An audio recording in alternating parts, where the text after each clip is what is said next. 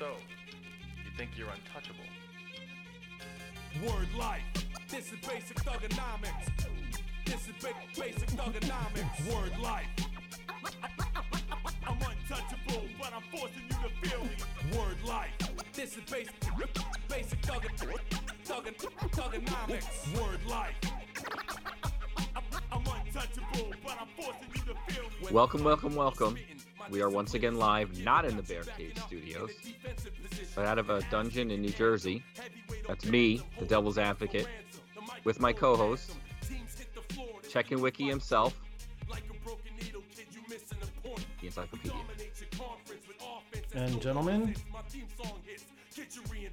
are we all Atlantic? Like the new belt? I think so. Looks that way.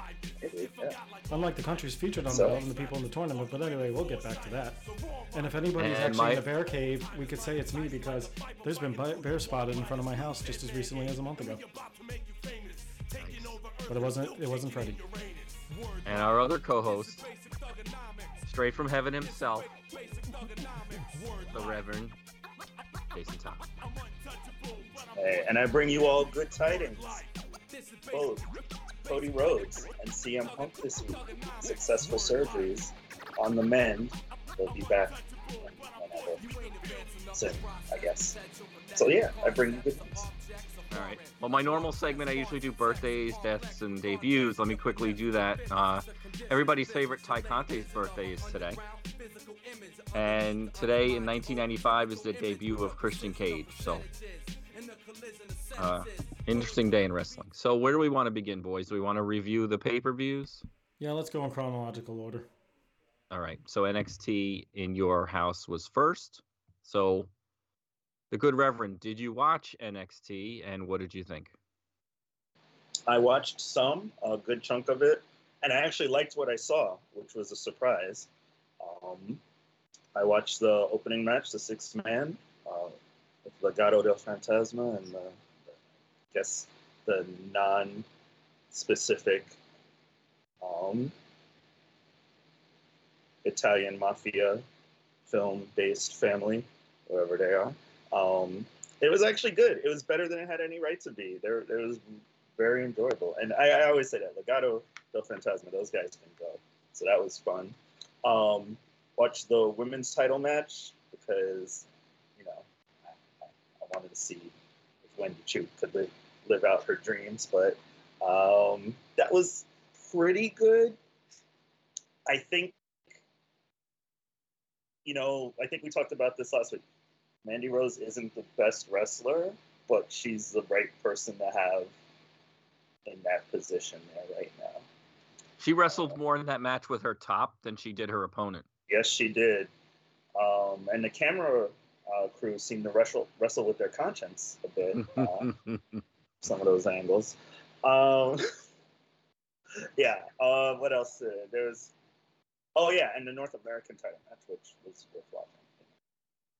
I don't want to miss Carmelo Hayes matches. I I was a little su- surprised with the outcome, but good match. How about you guys? I think the six man tag was way better than I expected. Um, I know Tony D'Angelo's gotten knocked for not being that great of a wrestler, but and it might have been the opposition. But I was really impressed with that six man. Uh, the women's tag team title match, I could take it or leave it, but that's fine. Um, you know, the North American title match, I will totally agree with you. I did not see that coming. I actually thought Carmelo Hayes should get moved up into the NXT title picture, so I'm wondering why they went this route. Uh, maybe Cameron Grimes is due to go up. I don't know. I don't. Otherwise, I don't know why you would have just put the belt on him for two months. Yeah, the Wendy Choo Mandy Rose match. It was fun. Um, I could. I honestly, I could say top to bottom, it was really fun. Um, way better than I thought it should be. Uh-huh. This entire show. Is that a pun? Yeah. Is that a a, a, a good pun there? Yeah. So Yeah, approve. yeah, a little bit. Um, the Breakker Gacy match was okay. I thought they really were pushing too hard for the oh, is he going to get himself disqualified thing? Because I think they there was like three or four indication or segments where they were trying to tease it, And after like the second or third one, I was like, all right, can can we let this go? Can we move on now? This is you know this is kind of pushing it. Um, yeah, it was it was a very good show. It was way better than I expected it to be. Was was it a show where they had these matches that all time classics? No, it wasn't. But that's that's not what NXT is anymore. If you go back and watch NXT prior to the network, this is what it was back then.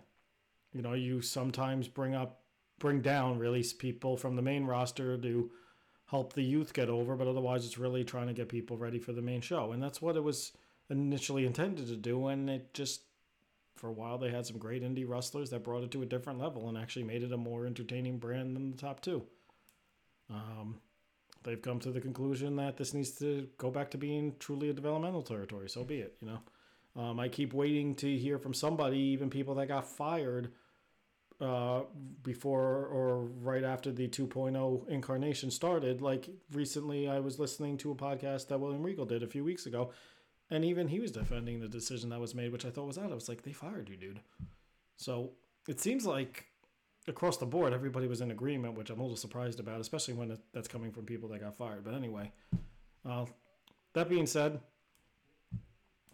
I not really overly intrigued with a lot of these characters they have on there. I like Cameron Grimes. I think Carmelo Hayes has a future. Uh, I get a kick out of Tony D'Angelo. I'm not gonna lie about all that, but is it must see TV every week? It hasn't been in a while. Well, I don't have a lot to add. Um, I liked the opening match. I thought was good. Um, I think they made a mistake putting the belt back on Hayes um, because I'm going to go back to this several times during this podcast. Is who's the next challenger? Right? I mean, Joe Gacy's character did not get over. It was not. I thought it was not a good character. I don't think he's a very good wrestler. Um, I it was he was prime for Carmelo Hayes to take the next step and and beat Breakker and get and let Breakker go to the main roster. And for whatever reason, they put him back in the North American title picture, which again leaves neither one of them without a challenger now. Breakker and Hayes really don't have any challengers, and no one really has you know stands up and that you could say is the next challenger. Um, I don't really care for the Creed match. Didn't really do anything for me. Um, the women's tag team title match didn't do anything for me. Mandy Rose is nice to look at, but Wendy Choo was never going to win, so I wasn't worried about that. And um, like I said, the Gacy match was uh, Breakker match was whatever. I mean, it, like Anthony said, it was overbooked. Um, you know, no one really ever thought Gacy was going to win. Um, and keep, it looks like they're pushing it again, right? Because now his druids or something, or I don't know what's going on. I don't I don't watch the show on a regular basis. I think it's it's telling that um, when we did our picks, um, we all pretty much ran the table except one person, Reverend.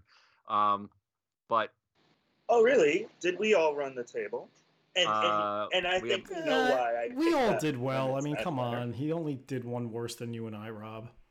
well, Yes. come on now, it stands And out. and I told you why I was making that pick. I'm just saying.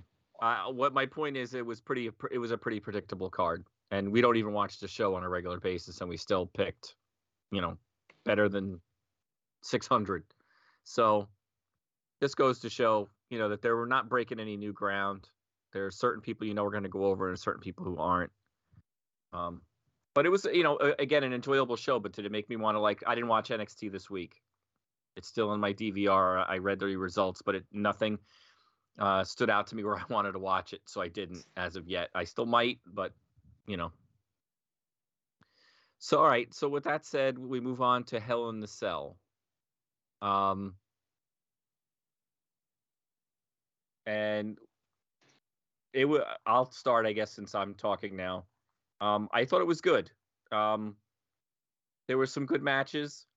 Um, there was a couple, you know, eh matches like um, the Theory, Mustafa Ali, the Madcap Moss, Baron Corbin. They were good. They were raw matches, in my opinion. I don't know if they were pay per view worthy, um, but they were decent. I mean, everybody seems to be giving Moss a lot of credit. I know Bubba Ray and a few other people went online and were like, "Oh, he's a made man now," and I'm like, eh, "Is he really? I mean, come on." You know, let's see him. Let's see him wrestle someone other than Baron Corbin over the next few months, and we'll see what he's got, right? Because their matches have become very predictable. Um, the mixed match, eh, you know, whatever. Ezekiel, Kevin Owens, I think they made a mistake. I think Ezekiel should have won. I don't really see what Kevin Owens benefits from going forward in this feud. He's won. He he beat him. So why should he accept any more matches against Ezekiel? So I don't really understand that. Um, the Bobby Lashley match, I think I called that that MVP was going to take the hit on that one, and he did. Um, the triple threat match for the women was a really good match. Again, I felt bad for Asuka. I think Asuka should have won. Honestly, if Asuka would have won, you would have had a whole different set of dynamic dynamics, and you could have had that, that feud continue. But now that Asuka's lost to me, like she, I know she's still fighting with Becky, but like she really doesn't have a leg to stand on. She got pinned. I think it would have been a surprise if Asuka would have walked away with the win. Because then you know both Becky and Bianca could have had a had a uh, you know a claim to the title because either one of them got pinned. You know, one of them didn't got pinned. So I don't know. I thought they could have done a little better with that, but you know they're not ready to take the belt off Bianca yet. So you know poor Asuka has to take the hit. And then the, you know the the match everyone's talking about is the Cody Rhodes match. And I mean, if you've never seen what a torn pec looks like, and I had, I've seen pictures, I'd never seen it live. I knew what it was going to look like, and it's gruesome, right? Oh, and Oh, yeah. you know, kudos to Seth Rollins for for taking the hit because he really could have made a, a a case for winning that match and letting that you know boil over for the next till he comes back because Cody's going to be gone probably six months. And I read an just to finish off, um, I read an instant quote online today like Cody Rhodes wrestles with a torn pec, but our world heavyweight champion can't seem to get off his, his couch. And I thought that was really interesting that um, the news came out today that Roman Reigns is also not on the Money in, in the Bank card. So this will be the second pay per view in a row that he will not be appearing on. Um, I'm trying to figure out what the benefit was to unifying all the titles when neither title, right, the world uh, tag team titles, nor the world champion, and let's bring up the Intercontinental Championship. None of them defended on a pay per view, right? You could have headlined this with an Intercontinental match, or you know, a match for the tag team titles, but no, nowhere to be found. And and uh, where's Ronda? You know, I don't understand all these part timers. Why hire these people if they're not? I mean, I wish I could get this work schedule. I want to show up for work every couple of weeks and do 20 minutes and then disappear for six weeks. I don't understand it.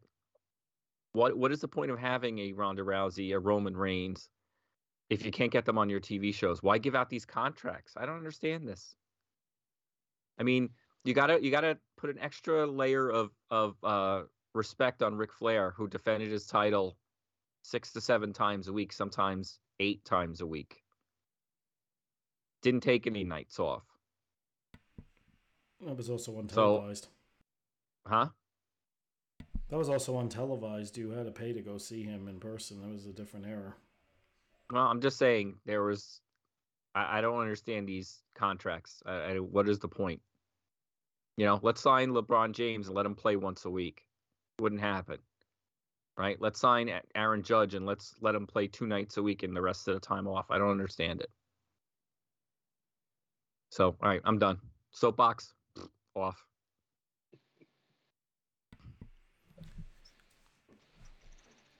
Going on the Ronda Rousey point you made before I go into my thoughts on the pay per view, she's been on SmackDown every week, so I really think in her case it was more an issue of they did not have anything in mind that they thought booking wise they could put on the pay per view with her, which I don't understand what the big deal is when we had fucking Mad Cop Mouse and Harry Corbin. Or Harry, sorry, Happy Corbin. Hey, there we go. Harry You guys can have a Corbin. laugh over that one. Uh, it's Is he, Harry wrestle, now is he on. wrestle with Jack Hager? Yeah. New tag team. But yeah, I Started a wrestling league with these other guys. yeah. Go ahead. well, I'm sorry. the night I mean the night before they set up Natalya as the number one contender. I mean, it's not something that people are clamoring for, but you could have put that on the kickoff show or some or put this on the main card. I mean, come on now. Uh the Intercontinental title match that we're getting tomorrow night, uh, Gunther challenging Ricochet. Why couldn't that have been on this card? That being said, I was pleasantly surprised when the show opened and it looked like they sold out because I didn't really think this was a card that people would really be flocking to. So, uh, good for them. Yeah, the show was better than I thought it would be. Um, kind of expected that that was going to be the case. Uh, the Kevin Owens, I'm going to differ with you on um, why he beat Ezekiel, and it comes right down to the fact that he just was in the ring two months ago with Stone Cold Steve Austin at WrestleMania in his return. So you're going to have him lose to Ezekiel on pay per view. On top of that, how far are you going to keep having this guy fall? You know what I mean? I totally didn't think he would take the fall here. I thought it, that would hurt him way too much, especially after putting over Austin, who hadn't re- wrestled in 20 years. I get why, but I just couldn't see him losing. I mean, I already think I think I said several times before WrestleMania, he's going to have all this momentum because he's going to be in the ring with Austin, and they're going to find some way to avoid capitalizing on it, and they did. I the uh, the Cody Rhodes thing, I thought very easily, and you brought up Roman Reigns, and this is an excellent point. Roman Reigns had a history with Seth freaking Rollins that they could have stepped him in there. They could have already, and they already had the backstory there, especially with the last chapter at the Royal Rumbles. Roman didn't beat Seth Rollins, so you could have easily inserted him there and saved Cody. I really think this was a Cody decision. I think that's been clear. Cody's basically said it himself. I'm surprised that the doctors cleared him, but I've also read that there's been doctors that have been questioned about this in the uh, this week alone, and basically the prognosis is it was already torn.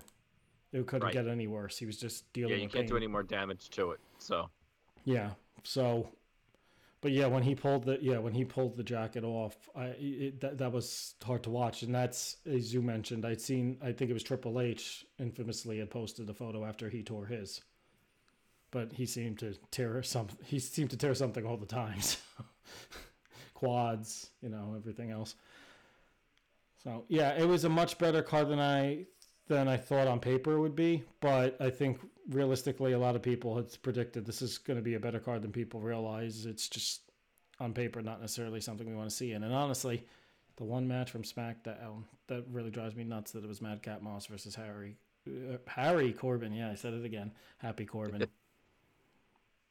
I'm not. that's his new ring name, Harry Corbin. Yeah, That's I'm, it. I'm not Now happy. I'm not happy when Corbin's in the ring. So, yeah, all the options you had on SmackDown, you could you could have thrown that Usos Riddle versus Shinsuke match on there. Why why is that being something something's off? Why are some of these matches you could have thrown on pay per view being saved for TV? I think I think they're starting to shift their focus on trying to get those TV ratings up because they know I what are the, we- we're two years into the TV deals and what were they initially signed for three, in some cases? I think it's so. Yeah. Something like that. It's I think they're going to be focusing more on the TV side for a while. I mean Peacock they just the contract probably stipulates that they're going to put on a certain amount of live amounts live events a year, so they're not going to put the same effort in as long as they're meeting that obligation, I guess. And now, for the religious aspect of this, I'll pass it on to the Reverend. All right. Um, I guess I should go through these like commandments, man. Um, number one, if thou art a heel, thou shalt not win your match by anything other than nefarious means. Here's my problem. Um, okay, Theory defended his title. Cool. And it was a nice match. Um, to what you were saying about it, too. It was a nice match but he just won clean. I don't see the point. I don't see the point of even doing a little bit of build up to something like that and making the heel the heel in the lead up to it and then just having him win clean. I'll never understand that. I'll rarely ever agree with it unless it's like a Brock Lesnar or some other monster or even like when Kurt Angle would win clean as a heel. Like, okay, I get that. But Theory ain't none of those guys. Um, so, ooh. Um, other than that, I, I mean, I enjoyed the show thoroughly. Um, I'll come to the main event in a bit, but of course, I'm trying to collect my thoughts on this. Uh, the other thing I wanted to touch upon was Moss. Um, I think he'll just be going by Moss soon because that means he'll get he'll be getting a push once he gets one name. Um, and I will say this: the they had a brawl the night before the paper, the Friday before, and he looked good in the brawl. Like he looked good making his comeback and, and beating up Corbin. But everybody kind of looks good beating up Corbin. But if he's kind of uh, taking more of a elevated Riddick Moss thing, that's good for him. Maybe he'll be able to do something good. There was any other match from SmackDown. I could have watched Xavier Woods and Butch wrestle for the 480th time instead, and probably cared a little more. But hey, it was what it was. Uh, the women's match was more than solid and very entertaining. I think, while yeah, I feel bad for Asuka having to eat that pin too. I think the story they'll be pushing based off of Monday Night Raw's events is um, Bianca and her former friend, um, member of Judge the Judgment Day there. Um, Oh, um, Rhea Ripley. Rhea Ripley, yes, the newly evil Rhea Ripley. Um, and I think there there'll, there'll probably be a program in that, and probably involve the Street Profits too, because why not? Get, get all six of them in, and, and some matches. Um, but it was really good match. I mean, they could all go, and I could see. I saw your point for saying, yeah, Asuka winning that would have made for a very interesting dynamic shift. Um, that being said, she and Becky can continue their program, and I think that'll be fine. Other that, standing out. I mean, I, I my takeaway was Cody wrestling that match. That I don't know. Did he need to wrestle it? No, they could have gotten around it. I mean, did he make his mark on WWE perhaps by wrestling that match and not only wrestling it but both of them delivering it in such a way? That's arguable. If uh, you know, keep him in in everybody's minds for the next however many months he's going to need to heal up and return. I mean, he's kind of cemented himself as a as that main event type guy, and that was good. I mean, you can't go wrong against Seth Rollins in the cell, but it was really, I was really really impressed with that match, and it was hard to watch. It was hard to watch him move. It was hard to watch him just flex that arm at all. I mean, but it was good stuff. So yeah, I, I enjoyed the show um, very thoroughly. I mean, if you think about who wasn't on this show, you could have built another pay per view. Right? Yes, No much so. McIntyre, no New Day, no Sheamus. Um, you know, there's uh, no, you know, a ton of people not on this show. And somehow they still ended up delivering a, a pretty decent show. I mean, I watched I watched some of Raw on Monday and I was like, oh, we're going back to the same old shit again. Um the thing I wanted to bring up surprise a bit. Well, I mean, the thing we wanted to talk about next was um, what did you think about um, Judgment, the Judgment Day turning on Edge? I mean, did that make any sense to anyone? I mean, I feel like what they're trying to do is they lost Cody, so they need another face. So they decided it would be Edge. But I'm saying to myself, why would I root for Edge just because his friends beat him up? Like, what is he going to come out and say in a, in a week or two that I'm going to be like, oh yay you know i'm so glad edge is a good guy now. I don't i don't really follow uh, like uh, why didn't they let this run some more? I mean it was just starting to get a little more interesting like why did finn Balor join the judgment day? Where's aj styles stand in all this? You know like it was just starting to get a little interesting and then when they turned on him i remember sitting there going first of all why isn't this the end of the show? Because this seems like an end of show type thing right? You leave edge laying in the ring and you end the show because you know the ladies match while it was fine it was not a show ender and the second thing i'm like what do, what's the rationale behind this? And what am i what is edge going to say when he comes back that i'm supposed to support him now? So i just didn't i didn't understand it. Why why did they, you know that they didn't even give that time to marinate and they already you know swerved it. So i'm wondering if you guys have any thoughts on any of that and jason has his hand up so go ahead Yeah, I, I did have a couple of thoughts. Um, so yeah, also uh, first I'll tack on to the why should I care all of a sudden that edge. Why should I root for him? Why should I root for him? Why would I make him a face or a top face if he's not going to wrestle all the time? I mean, you had Cody on every week. and well, Edge was wrestling a, a, pretty regular schedule. Yes and he? no. I mean, really, I if nothing else, I thought, and, and for all I know, maybe he could do it because he's kind of had off, you know, the the the benefit of having that that faction was he didn't have to wrestle all the time. He could come out and do a promo, or he could sit backstage and do a promo. But we weren't really seeing Edge wrestle. We were seeing him wrestle at events, but that was it. So um, I don't know how that makes how that's going to translate for a, a, new top phase. I also think it's bad that that it also says they don't have faith in anyone else to elevate them instead. I mean, that's that's a little sad. The other thing that stood out though to me uh, once I got over to like, oh, they did that.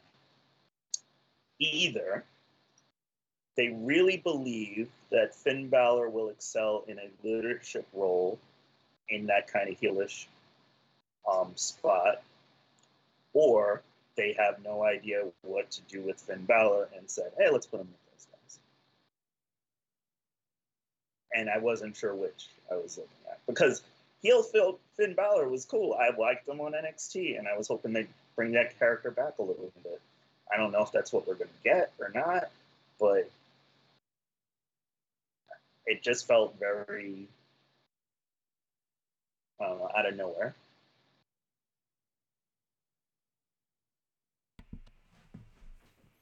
I'm in agreement with both of you guys. I think this was too rushed. The faction barely started two months ago, and Edge has already moved on.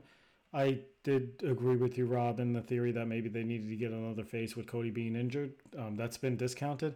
The theory I keep reading now is that they want Judgment Day to be supernatural, and Edge mm. went to creative and said, "I don't think so. This I don't but basically I don't like this idea. So the solution was okay, we're just going to write you out of the group. So I don't quite understand it. Finn Balor as a heel, I'm okay with because I think he kind of did that in some respects as part of Balor Club in the past, or Bullet Club. I'm sorry, Bullet Club. So I think he could do it. That I don't have a problem with. I'm hoping this means the demon's coming back because if not, then I'm going to be disappointed. I also hope this means he's actually going to win some damn matches because they've had him job so often that I'm like, you know he's kind of keeps losing momentum. It's like ever since he got injured when that night they put the undisputed the uh, universal title on him, it seems like they Vince doesn't have any faith in him. And it's just another case of Vince plays favorites. Certain people get injured, it's okay. Certain people get injured. No, I can't rely on you. I don't get it. I think the Demon King character can really be a top draw for WWE if they do it right. And I'm hope that's the only thing I'm hoping comes out of this because otherwise I don't see what the point of all this was either. I mean, if, they want a spiritual tone or supernatural tone, that Finn Balor's not the guy. Like like a Bray Wyatt would have been the guy. Someone with you know a little mystique to him. I don't understand. You know, they they they didn't even like tease like they were going to get rid of Edge or there was a problem between them, right? And and why would you want Finn Balor? You just beat him the night before right? And why why didn't AJ have anything to say one way or the other? You thought AJ might have come out and wanted to know what Finn Balor did. I, he, I thought they were close friends, or Liv Morgan for that matter. I mean, it just didn't. It seemed like it was so random. Like somebody thought it was a really cool idea and they just threw it out there. And I'm like, but now, I mean, Edge just called us like some horrible names like 20 minutes ago. Then his his his club kicks him out, and now I'm supposed to be like, yay, Edge, yeah. So I, I, I don't I don't know. I just you know chalk it up to questionable booking once again. You know, we don't have any world title challengers. We don't have a world champion. We don't have, uh, you know, our tag team champion. We don't feel like Riddle, after building up Riddle all these months, we don't feel like we can even throw him a title match on a on a second rate pay per view. You know, um, I can go on. I I just I don't know it's never going to change until until you stop buying the the merchandise, until you stop going to the shows. Um, it's not going to change. Vince is going to do what Vince wants, and we're just going to have to speculate on it and guess. So, all right. Well, with that said and done, let's let's go criticize AEW because I'm sure we have a I'm sure we have a few thoughts on that. Um, really good show this week. Okay, go ahead. Um, I'm sorry. What? No, I was I was about to go on a rant, but go ahead. Oh, go ahead. Go. No, we like rants. Go. Okay. Please, please all right. go. Okay. I will. I will I'll pass it over to you. Go. Okay, interim title. First off, and this drives me nuts because UFC has done this shit before. UFC tends to use interim titles when they can't get their champion to agree to a contract or because of injury. The injury one I find to be legit. They've had occasion where they've had interim champions crowned, and then the real champion has been injured up to a year and a half before he even gets back into the cage and fight again. I feel like we're in a similar situation here because they announced this whole interim title thing, and they didn't at the time even know how long Punk was going to be out. We still haven't been told a timeline. So you're going to keep the belt on a guy, but you're not sure how long he's going to be out for. That doesn't make any sense to me whatsoever. So that's that, that's that's uh, issue number one.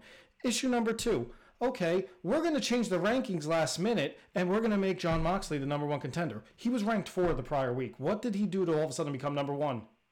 They lost the match Jon Moxley. at Double or I don't fucking care.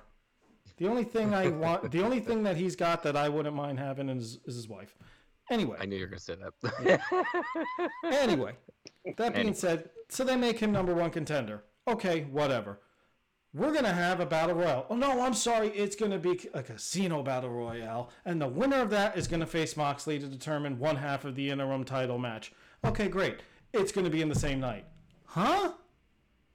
So somebody's got to win the casino battle royale and then move on to Moxley in the same night. it's be- You- it's because of the the pay per view coming up. Everything has to be uh, escalated. But the pay per view's not for several weeks. It's still about three weeks away. You could have done the Moxley versus Kyle O'Reilly match. Sorry, spoiler alert, folks, if you didn't watch AEW yet. You could have done that next week. It didn't have to be on the same show. That's what I'm trying to get at. And then thirdly, and they hinted at it, so I give them credit for that. How is the last champion, Hangman Adam Page, not even involved? That made he's no challenging sense. Okada. hmm Well, Has so that's Okada why even been that's cleared? what they're gonna say. But Yeah. Yeah, I just thought I thought that was I, I the the whole thing just seems so mishmash thrown together, and AEW as a whole, I feel like since Double or Nothing, especially, it's like a lot a few pieces fell, and they're they're trying to pick up the pieces and reassemble, and they're doing a lousy job of it. I was very disappointed in this week's show. Wrestling wise, yeah, the wrestling's always been great. That's not an issue. Storyline wise, I was like, man, they're all over the place. They need to they need to right the ship a little bit. Okay. I had a rant. Uh, a couple of thoughts. I think first of all, the in- interim title is stupid.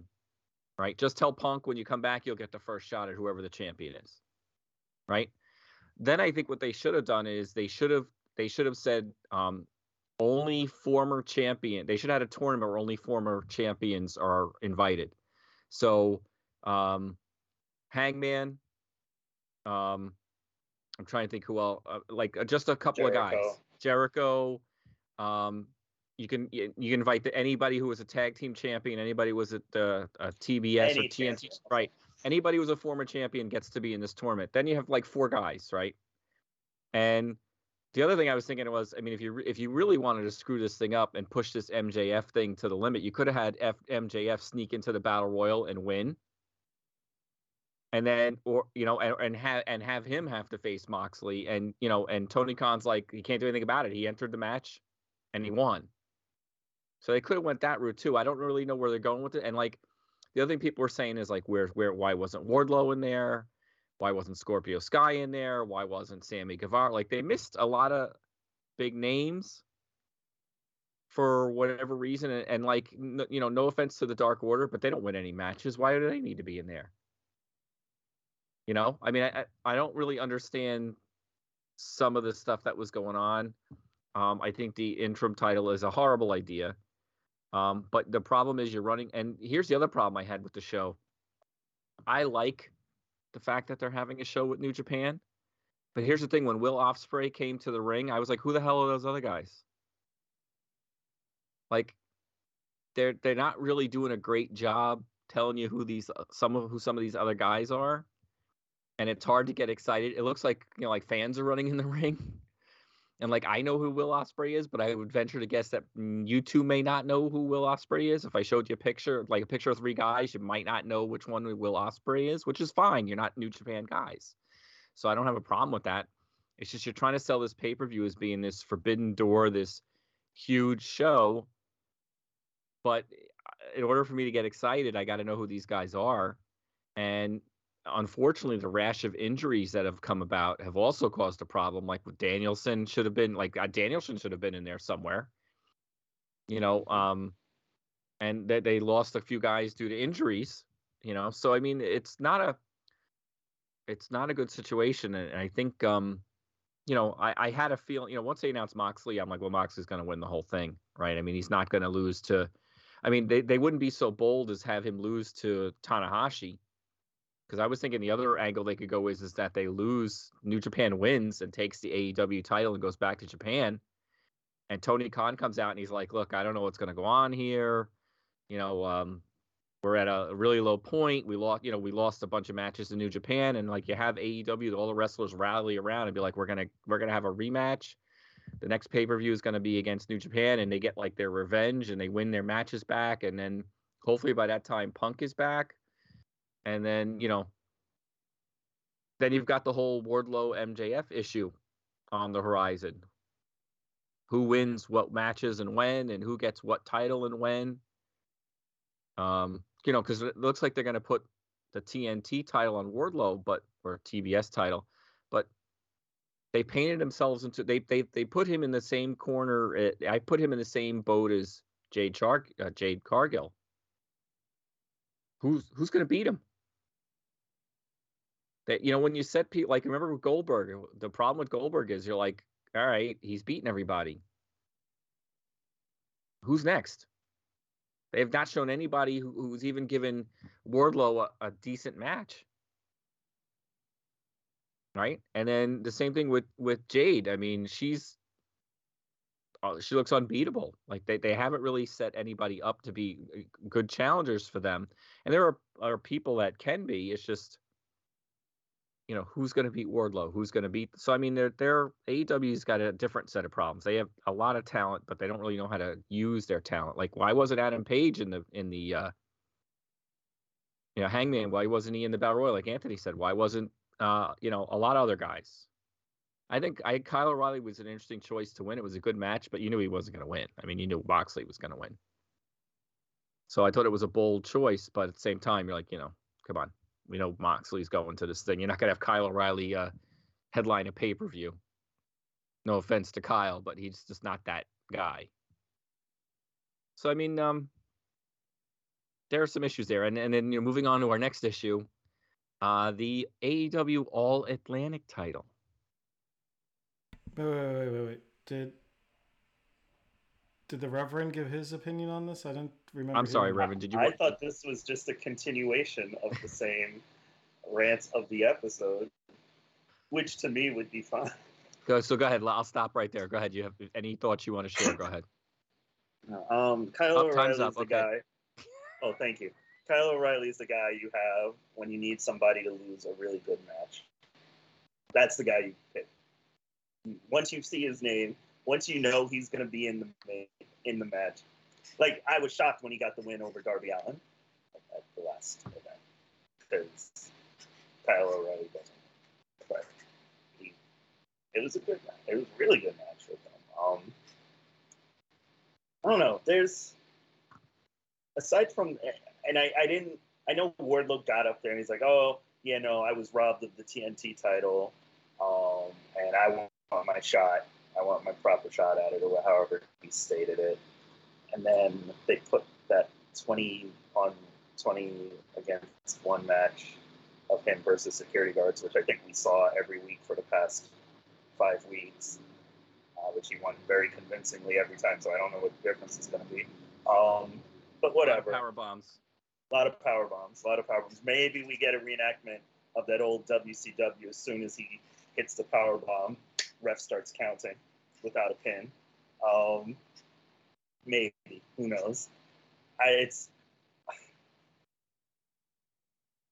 The only thing that's clear right now to me is the AEW Women's Champion, and that's just because they're letting her re- finally letting her wrestle. Although I, I call into question who the competition is right now. Um, but it's just open challenges. Okay, fine. If that's what you're going to do, if that's the route you're going to go, open challenges, cool. Until you figure out who's who it's going to be. Um, I don't know. There's there's just a lot. Sammy and and and Sammy Guevara is. I still don't even know why I should care uh, about him. Is he out of? I guess he's out of the TNT title picture now. Finally, so that's cool. Um, Scorpio Sky. I can't tell if he's a face or a heel because he's a fighting champion. Um, but he's with Dan Lambert's crew. I don't know. There's there, there's just a lot of questions in the air. That being said, it's always saved by the in-ring product. It feels. It feels like. Um, the question I have with the Forbidden Door is I'm curious as to why we haven't gotten more promos from the other side. Like it's They don't speak Every- English. Will Ospreay doesn't speak English, He doesn't have a match yet. but he just came in. He didn't say a word, but he came in. Like Uh, He's well, maybe there. it'll be next week. and week. maybe maybe maybe he'll do something next week. Um, the dudes that uh, ran in on FTR and Roppongi Express the other week, one of them speaks English.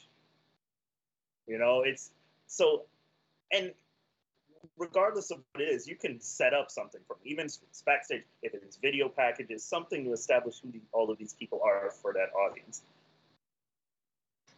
I mean, I guess I know who Dave Finlay is because I know who Fit Finlay is. That's it. And because I heard someone say his name on the show a couple of weeks back, I was like, oh, oh, there he is. But they didn't really build that up. Like, they didn't explain why that would be an important match to have. So, I don't know. They're, they're dropping the ball on the storytelling. And I think that's all. That's going to be the deficit for a long time to come. I feel like almost we just have to be ready to be frustrated with that. I'm trying to figure out how they're selling tickets to this, considering they've only announced two matches. Like, am I buying tickets to this on the hopes that I'm going to get some good matches? Because I really don't know. All I know is I know two matches so far, Mhm. right? And I'm, they're going to throw more together, I'm sure, but who and what, I don't know. I'm No not sure I idea. would lay out, you know, 60, 70, 80, whatever it is to go to a pay per view that I'm not really sure who I'm seeing. Yeah, uh, and yeah, I, I, I don't know. I, unless it's just a oh, see some of your favorite stars, maybe. Maybe. I thought it's like look. I saw you, you had a point to make earlier, and I kind of just kept talking right over it. But I, I was curious as to what that was. I was just gonna say why Sammy Guevara is probably not on TV, but uh, I think I we know what I'm gonna say, so I wasn't gonna go there. As far as this Forbidden Door show, I, I mean I see these people running in last night like Ospreay and the guys that nobody seems to know who the fuck they are, and then we saw David Finlay, who the only thing I think they really referenced was that he must have been buddies with Adam Cole and that his dad was Fit Finlay, and I'm sitting there thinking, okay. I see the hardcore fans in the arena are going ape shit for this. If I'm the casual fan that knows nothing about New Japan, why should I give a flying fuck? I have no interest in this pay per view. If anything, this whole interim title thing only made it somewhat more interesting to me. The All American, All Atlantic, whatever the fuck they're calling this, this new belt. Again, who cares? I don't know. I I feel like this Forbidden Door pay per view is very quickly becoming like that that New Japan uh, Ring of Honor Super Show they did weekend of WrestleMania 35 all those years ago that they sold the thing out thinking Cody and the Young Bucks were going to be there and then guess what neither one of the none of those guys showed up but it was already sold out and instead they ended up with Enzo and Big Cass doing a run in and getting that nobody knew about except whoever was running the show yeah I I I feel like we're going down that that track right now with this one so yeah I'm I'm not I'm not sure what to think about the show, but if you're a casual fan that doesn't watch New Japan, and uh, and AEW. Why should I give a fuck? And honestly, do we need title matches on this? Is this supposed to be the Forbidden Door? Do we have to put titles on the line? No, just do the dream matches. We want to see it and call it a day. You know. Anyway, Yeah. Well, you brought up the other point, the uh, new title in AEW. No, it's not the trios title; it's the All Atlantic title. Um, I guess it's the answer to the Intercontinental title. Perhaps, maybe, who knows? maybe. Well, yeah, it's like, what are they trying to be WWE to have a U.S. and Intercontinental title? Who gives a fuck? And it was On the, the same show. Yeah, yeah, and it, it- right. Well, at least Raw and SmackDown somewhat tries to have separate rosters. Uh huh. Yeah, right. But I mean, why um, not put this title on Rampage? Well, look, and I know I've been singing to the heavens that I don't think this is going to necessarily be a draw for them. But at least if they did the trios title, it, it still would have been something different than another singles title. Yeah. So what's next? Are we going to have to have one for the women, and we're going to call it the All Pacific title? Well, I mean, maybe on the All Pacific title they'll have the right countries on it. Yeah, that's true. because if you've looked at the if you haven't looked at the title um it's called all atlantic yet there are pacific based countries on this title um why all atlantic i don't know why not international or all world or something along those lines? I, I don't know um but we're starting to get into that territory where we're getting into old WWE days where we had the European title and the hardcore title and the, you know, kiss my ass title and the bite my ass title and all these other, you know, regional title, you know, titles that were being passed around and, you know, nobody could figure out. You know, at one point Shane McMahon was European champion. I mean, that should tell you a lot right there. Um, I don't know. And you still have them defending Ring of Honor titles on the show. Yes, right, which they have not moved over uh, to the Ring of Honor show yet. And then on top of that, we know that there are trios titles made. Whether they're ever going to be debuted is another question. I'm waiting for the midgets title, um, you know, the uh, one-legged people's title, the French Canadian title. You know, I'm waiting for all. You know, why not uh, titles for everybody? Title for you, title for me, title for everybody. Um, they're making a mistake. This is a wrong belt. Uh, if anything, they should have done the trios title.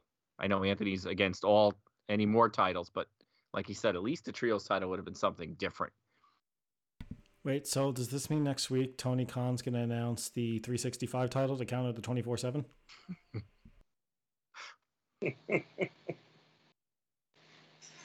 No, it's going to be the saying. 24 7 European. Like, I like when R-Truth, every time he names the belt, he gives it to different names. That's going to be that.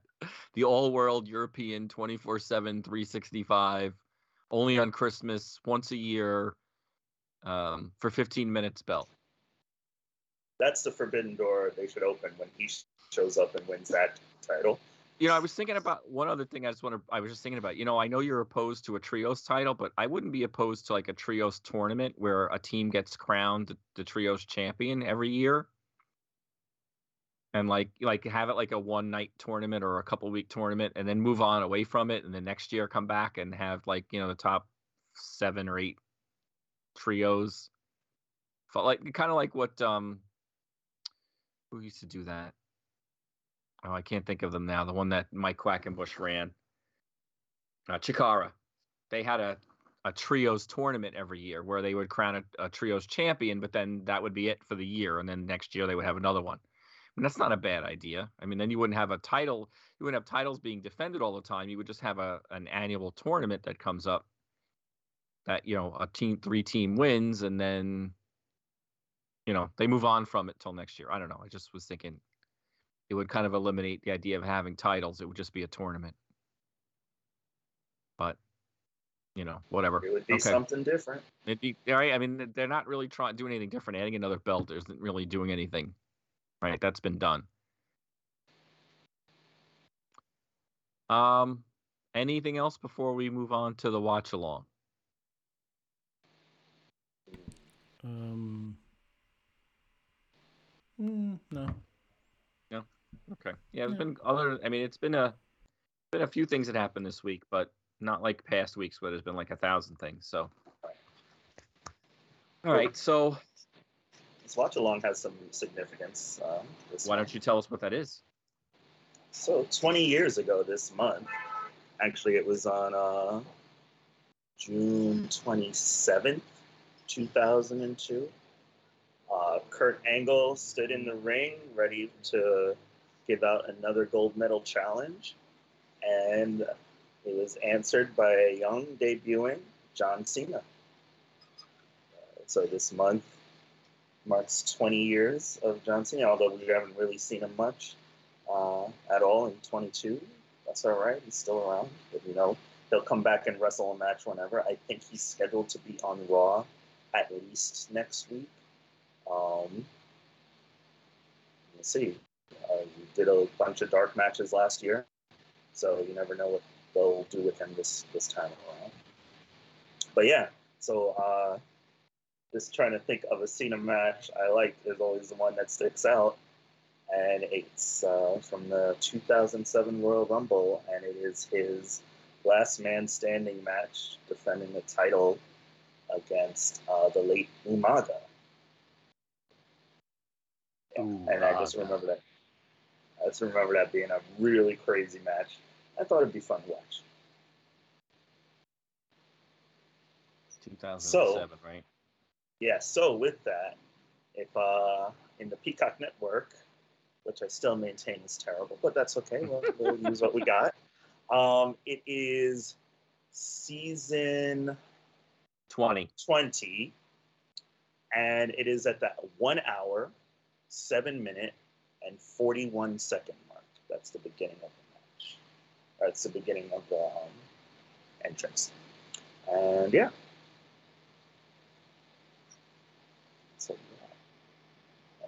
All right. So anytime you want to kick it off, Yeah, you picked it. You get to do the countdown, buddy. All right. Um, and just remember to adjust for ads because there will be ads.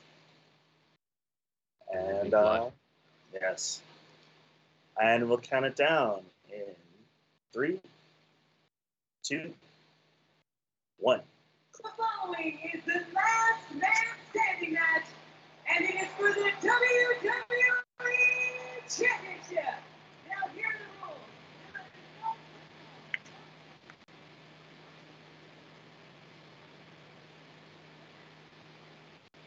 Oh, there's Lillian Garcia doing her thing.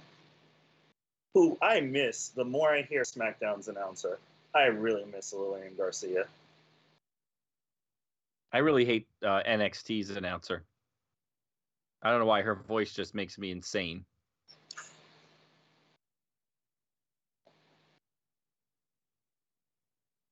Jeez, I saw the green. I thought, wait, I thought we were watching the Royal Rumble, not Velocity.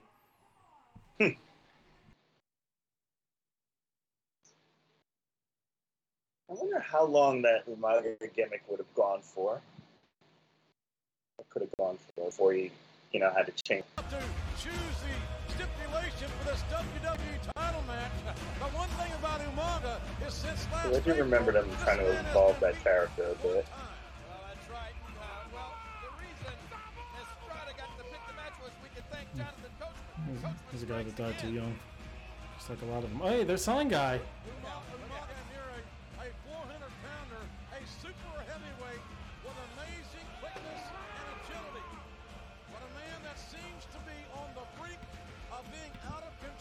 Just for you, Rob, I'm going to do this with his manager, Ar- Armando Alejandro Estrada.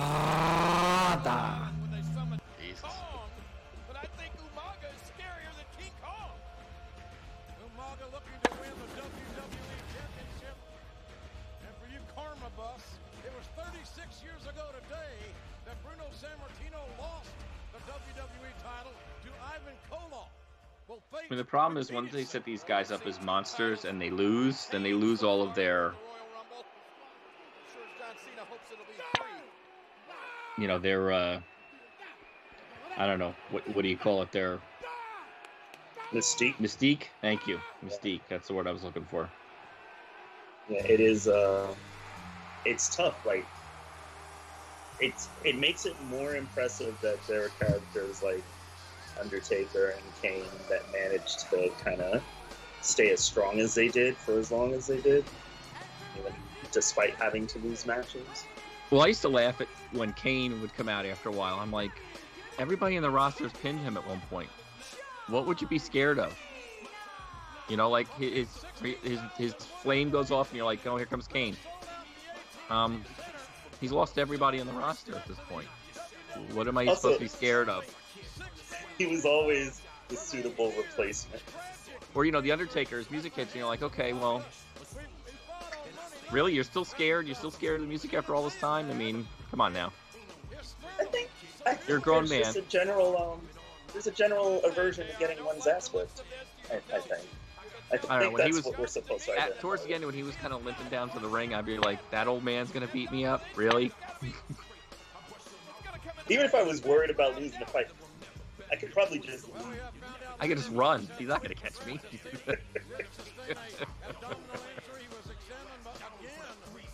I don't think anybody's running from Umaga though. well, not anymore. Well, I mean then, of course. That dude could move.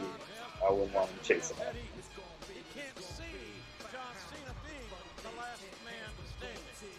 I hate John Cena. I was wondering how long it was going to take you. I hate John Cena. I mean, I like him as a person. I think he's a really nice person. But man, I hate his, hate his character. I, I still remember going to one of the local sports bars to watch all the pay per views rather than pay for them. Um, and every time John Cena came out, before it became a thing, uh, we would start singing the John Cena sucks. I think I even have a video on YouTube when we did it one time, and it was really before it became a thing.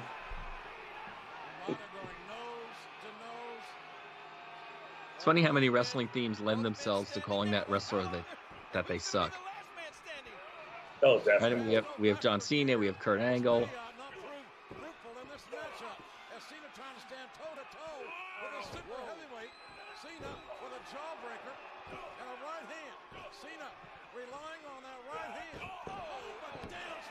Just the fact that that you suck caught on as strongly as it did. Just for what? One and a half promos from Edge. And it's stuck for pretty much his whole career. Although now it almost is like the "You suck" chant for Kurt Angle. It's almost become like a term of endearment or something. Are, are you? Is he breaking up? Like I hear him breaking up? Yeah, a little bit. You're breaking up. Okay, I can't do anything about that.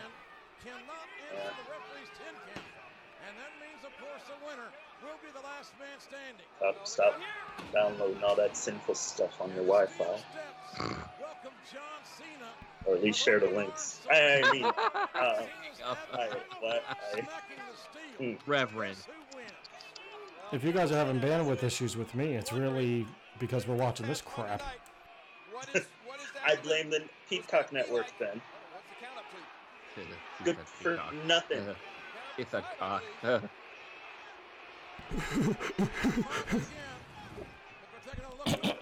Oh man, I'm crying because we're the only three who probably still remember that reference. they're making another movie. I saw that. what? There's another Beavis and Butthead movie coming out. I don't, I don't know why it is though. How? I don't know. I mean, Mike Judge must have like But I mean, I, I Alzheimer's now by now or something. He shouldn't remember what how to write any of that stuff. where was I watching that not too long ago? And I was like, man, they would never make this now. Paramount Plus. It's so inappropriate. They would never make this stuff now. Well, I watched when I finally watched The Office. I was like, oh my god, this was barely on TV less than ten years ago. How did this slot? You know. Yeah, that's true. Now, now you know it's funny, it was so funny.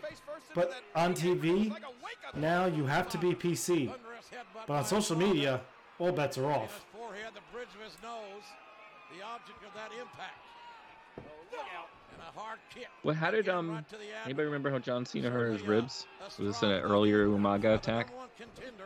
Yeah, well think it they was a table attack. Well they. I think and he they had, splashed him through a table. and I think this is the era where they still had that New Year's Revolution pay per view, and that was actually their first match. There was really no way that John Yes, that's that's correct. Prepare for this match. He had to spend the week trying just recuperating. Cena couldn't train this week. Couldn't uh, get his uh, all of his oh, physical preparation in for this match due to that injury. And uh, Cena now trapped in the corner. Referee here only to utilize that 10 count. And Cena got a foot up. This is also that card that we had the uh, Mr. Kennedy Batista match where I swear, and I was one of them, They but the people in the arena had turned on Batista and were hoping Kennedy would win the belt. No cover here. Referee is uh, using that 10 count. This Watch this close Was this that- time. This will knock your lights out. It was. Really? Yeah. The count is in progress. And the count is at the five. Cena beginning to stir. Kennedy, another guy who before one injury, and they said, "Oh well, Seven, can't you Oh, Randy- on you." Randy Orton submarined his career. key issue in this match. Again, don't be looking for solutions. True. All of that is Mm. Not good, but So there's the we have a we have a nice getting the more high uh, per, we have a nice person that works in our The more it's in uh, my company's Jersey office, uh, cleaning guy. His name is. Anderson. So now, because of Kennedy becoming Anderson, every time I see him, he's like Anthony, and I was like Anderson, and I had to explain to him why. I'm sure he hates you for that. No, he laughs. You shouldn't have even told him. Oh wait, no, then it might end up in HR. I was gonna say, Good idea. you might want to tell. me. Steel steps are in the ring. Cena got himself up at seven, maybe eight. And John Cena hanging. Hanging Umaga. And wait a minute. Cena can't. What's John Cena doing here? You know what's interesting? John Cena basically always has to really act as if he's having trouble picking something up How did John Cena? because he's just that freakishly strong. I don't know, but after that, I believe John Cena could fix, press the Volkswagen. Count, count, ref. And now the referee's 10 count. I thought Samoans had hard heads. No? You can hear the count. Umaga's got to be up by 10. That was mostly a one-hand, one-arm throw, wasn't it? He's locationally challenged right now. Umaga doesn't know where he is. Look at that. Oh, have you ever seen anything like that? God, that The was steps were so made of plastic. the adrenaline rush that Cena must have created and, and found to, to get the strength in, in spite of that bruise or that torn up abdomen. And now Cena fighting right back. And it, oh, throwing those steel steps right into the head of your opponent is perfectly legal in this match. And Cena knocked down again by a phenomenal athletic. Yeah, if you ever get a chance, near that referee, uh. I think that's Mike Chioda. who just had Like sometimes he's been on podcasts. I tell you, if there's a guy that must have smoked a pack of cigarettes a day his whole life, you would not believe what he Oh, sounds my like. Kyoto? Yeah, he sounds like this. Very deep Yeah, I, I remember the first time I ever heard him speaking. It's like, whoa, wait, uh, like recent. There's like, was what? Yo, I mean, then again, he's scream, screaming his lungs out during those matches. look at that. We got a few people that actually spent their money on that spinner belt. The guy who has a worse voice is John Laurinaitis. People power. I enjoy, I enjoy hearing every wrestler do an impersonation of him holding on. Again, no submissions. So because they don't do it until they permanent- leave. Permanent laryngitis. this. Boy, and this is one of the few, well, I would say few matches we've seen John Cena in where the champ does not have the advantage. And especially with that abdominal injury. Oh! Belly to belly suplex out of the bear hug. Should have given him a wedgie while he was doing this. Referee will start counting again. Last man standing. Nobody's ever come out with the move the Atomic Wedgie. I don't know. I think that somebody's missing a golden opportunity. I'm sure Jerry Lawler made jokes about it. Actually, wait a second. Didn't wasn't there an angle where uh, for the hardcore title where somebody got like an atomic wedgie? Coachman I got know. once They did it with Oh Michael yes, Cole. he by did. DX. DX did it. That's right. Thank you. Cena's up. Cena's up at eight. He'll trying to hold on. Well, he's up at eight, but for how long, JR? Ooh, wow. Well, for that long. A straight right hand. I miss the good old days with signs. Is being physically I'd rather be in China. Challenged in his entire athletic life. Oh no, I think Umaga is intent on returning the favor. No, thank you. steps. Although Sean Waltman did. Do here, JR. I have no earthly idea, but Umaga is, for him, seemingly carefully positioning the steps exactly where Umaga wants them. Shout out to Sean Waltman for coming out with the fire tweets this week. I'm not going to go into why, but. Uh, going in on a, a few former co-workers. King got this one. Cena's head's placed against those steel steps, and Umaga hits this. This may not just end the match. Hey, line up, line it up, Umaga to miss. This 400-pound man. Nobody home. Thank goodness. That's Boy, right. Cena just saved his WWE title at least for a moment. It's- Was Umaga like the last Samoan that they made look like a savage? Like this? Like he couldn't speak English and shit? In WWE, I believe so. I wonder what changed the team. Well, that's not appropriate anymore. What would he be called now? Vo- vocally challenged? Well, they didn't get him to a point where he was speaking. That much I remember. Umaga? Really? Umaga never spoke. Yes, he did. Oh, I don't remember that. Are you sure it wasn't the other way around? He spoke first, a three Uh, minute warning, and then. No, no, no. It was later on. He spoke. Um, I think they were trying to change them face or something, or make them more between guy.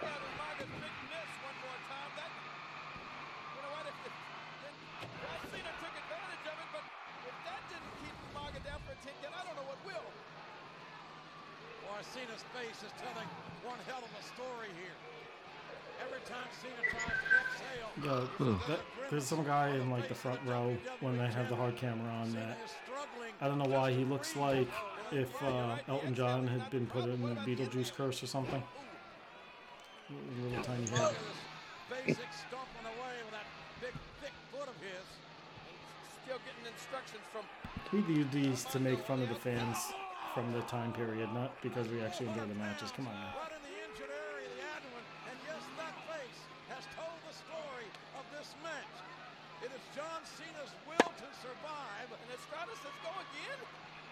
Oh, yes. It was during. It wasn't them trying to turn him face. It was during a feud with CM Punk. I believe. Massive drop straight south That's when he spoke. by a man who could very easily leave here tonight, the 20th annual Royal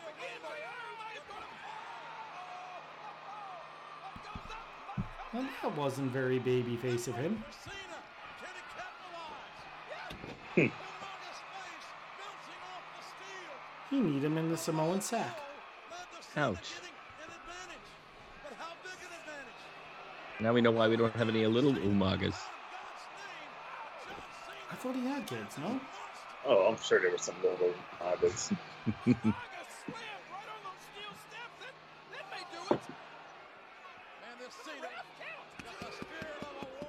Wait, could he put him down any softer?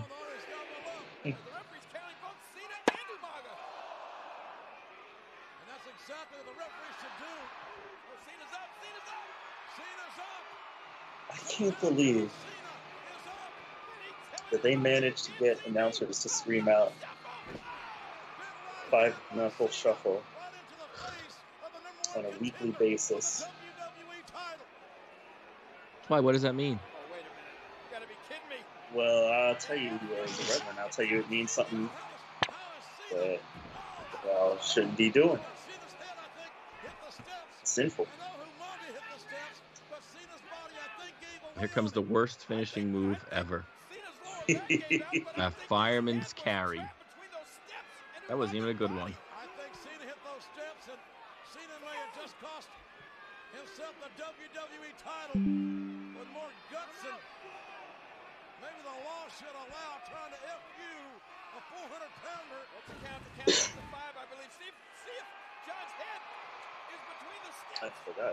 Right. Open him up. Oh my God. The count's up to eight, JR.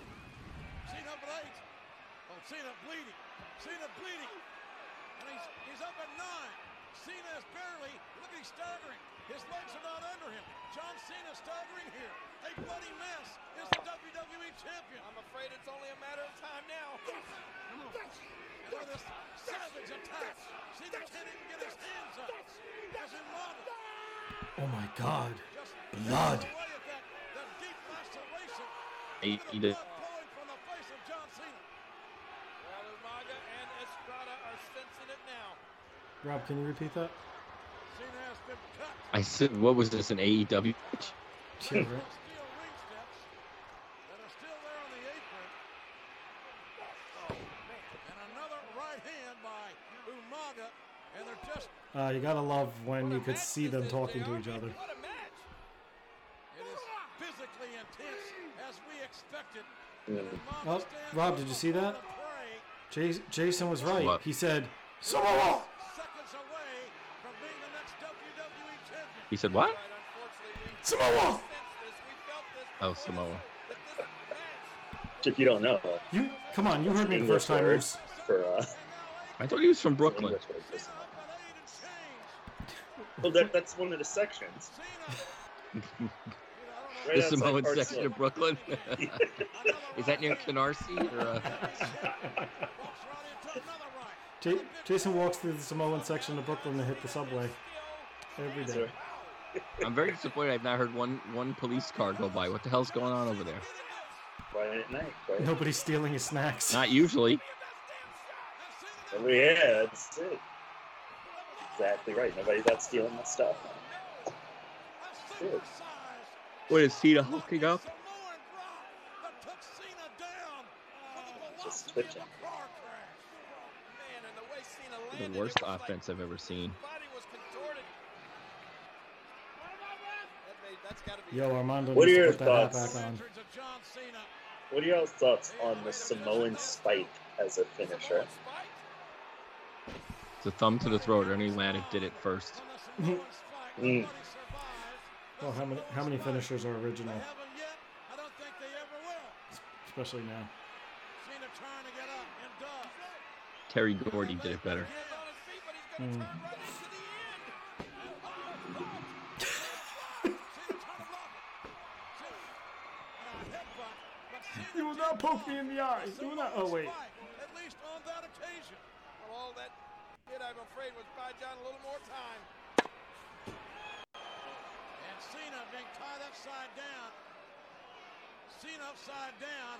Nothing the referee can do here. Remember, no disqualifications. And that cut of John Cena oh, is more pronounced than ever. John is in bad, bad shape. Look out here, Jared. Look at, whoa, oh, look at Cena. Cena set up. How did he do that? With those abs, I was really surprised that he could sit up like that.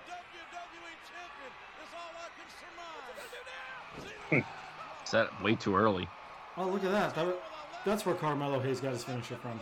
He was John Cena. And even that leg drop from top rope was not enough to keep Umaga down. The ring post welcomed Umaga that time. Look at Estrada. Estrada's grabbed that TV monitor. Umaga trying to get involved, but Umaga can't get this We used to go to when Anthony and I would go to shows. We'd purposely boo Cena just to watch all the little kids go crazy. With that TV monitor in hand, Umaga just hanging there. Well, uh, Nothing like aggravating a nine-year-old. yeah. In his right Well, we have Uh, uh, it's okay. They deserve it. we have the story. They story did. They about for Cena. They asked for it. we have the story about my nephew at that one Survivor Series that my bro Stevie G, former co-host of the show, recorded. It was The Rock and John Cena against Awesome Truth. And afterwards, little Jaden got all excited. He's like, "Oh, they're gonna be friends!" And The Rock hit the rock bottom on John Cena, and Jaden started crying, and my brother got it on on video. Father of the year, right there. I have no godly idea. Umaga at seven or eight. John Cena taking Umaga right through. Right through the ring ropes. Umaga is still standing. Damn. I can't believe that Umaga had enough stamina to do this 20 plus minute match. All that weight he's carrying around, he's guy's barely sweating. Impacted the ring Estrada's sweating more than these two. Cena, who has been deeply cut here, Yeah. and losing blood up Strata on a seriously sweating out there. His face pounded into the steel ring steps once again. Umaga is using everything at ringside. Forgot as a about this spot. Cena lying helplessly on the look out, look out, look out. The ECW announce table. Watch it there. Easy. What are you doing? You're a crazy man. Get him out of here. Look out. Why do I think I remember this? Doesn't he like run across all the two tables and then goes for the splash and Cena just moves out of the way? Oh my God. Yeah, I think so. Stop this. Stop that. Don't, don't, don't do this. Look at JR selling it. This is good. What's he gonna? Jerry Lawler soda. God, I actually remember this. Bastard. Umaga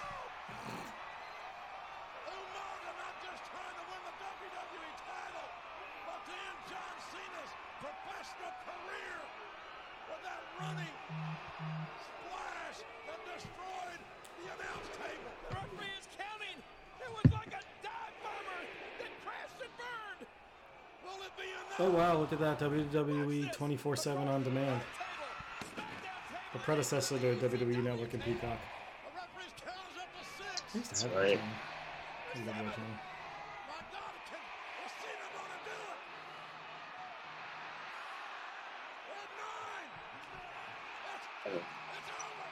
I know. Wait, wait, is the referee says that, that is up.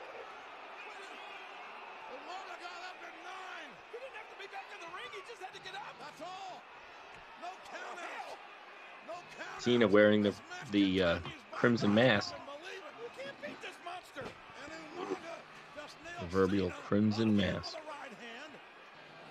Strata to no good. number one contender. And what is, look at Alejandro. What's he doing over on the other side of the ring?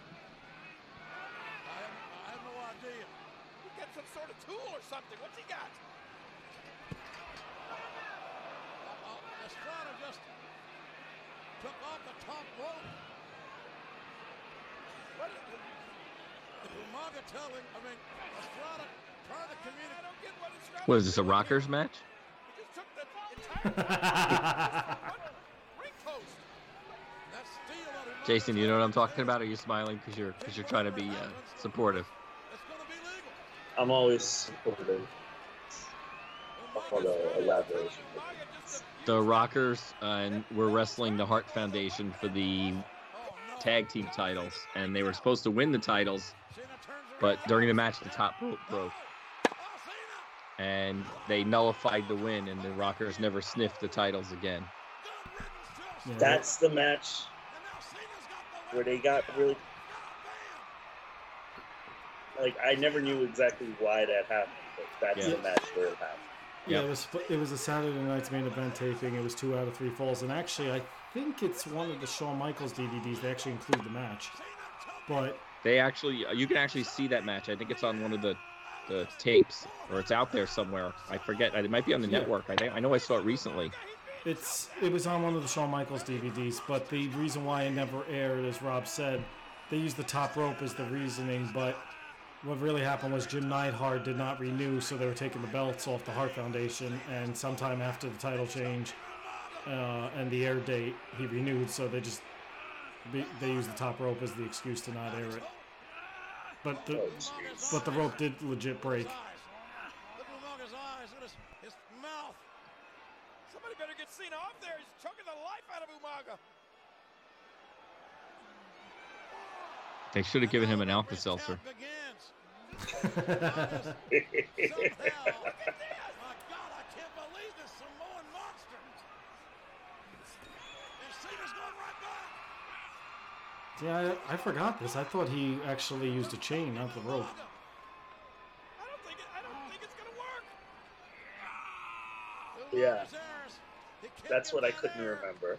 And I remember you used the ropes Too big. His mm. neck is when what's his name was taking the ropes down. I'm like, oh, I remember how this match ends now. Right. Cena, an exhaustion. Jesus Christ, how many freaking times did he have to do it? Come on, this has been 20 minutes already. Everything he's had is Cena. Umaga out We're losing our audience here, John. Come on. Finally? I don't want to say I don't know. Knowing Umaga, who Cena is up. Count is at five. We're looking for ten. We're three away. I don't think he's going to get up this time. I Come on, six, seven, eight, nine, ten. Let's go. Here we go. John Cena sucks. John Cena. Oh, hello. Ugh. That's that's one of the few matches where he didn't come out looking like a Superman at the end. He, He he really looked did- like he just won. Yeah, I don't recall him blading too often.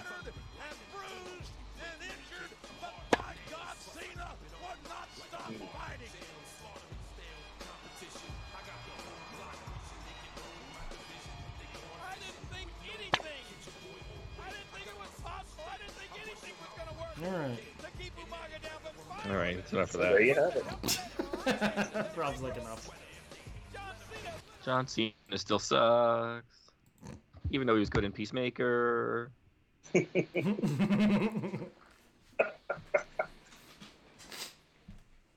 I'm gonna have that theme song stuck in my head. Mm. If he comes out to the Peacemaker theme song, um, to that music, would you root for him then? No, still no. Not even just a little bit. Give him like a uh, thirty seconds of applause. Thirty seconds. That's thirty. That's twenty-nine seconds too long. Jason, have I mentioned I think John Cena sucks? Mm. Tell us how you really feel. Uh huh. So, is your disdain for uh, John Cena greater or less than a certain someone's disdain for one Tommy Dreamer? Oh, I don't think anything will ever beat the the Tommy Dreamer disdain. Yeah.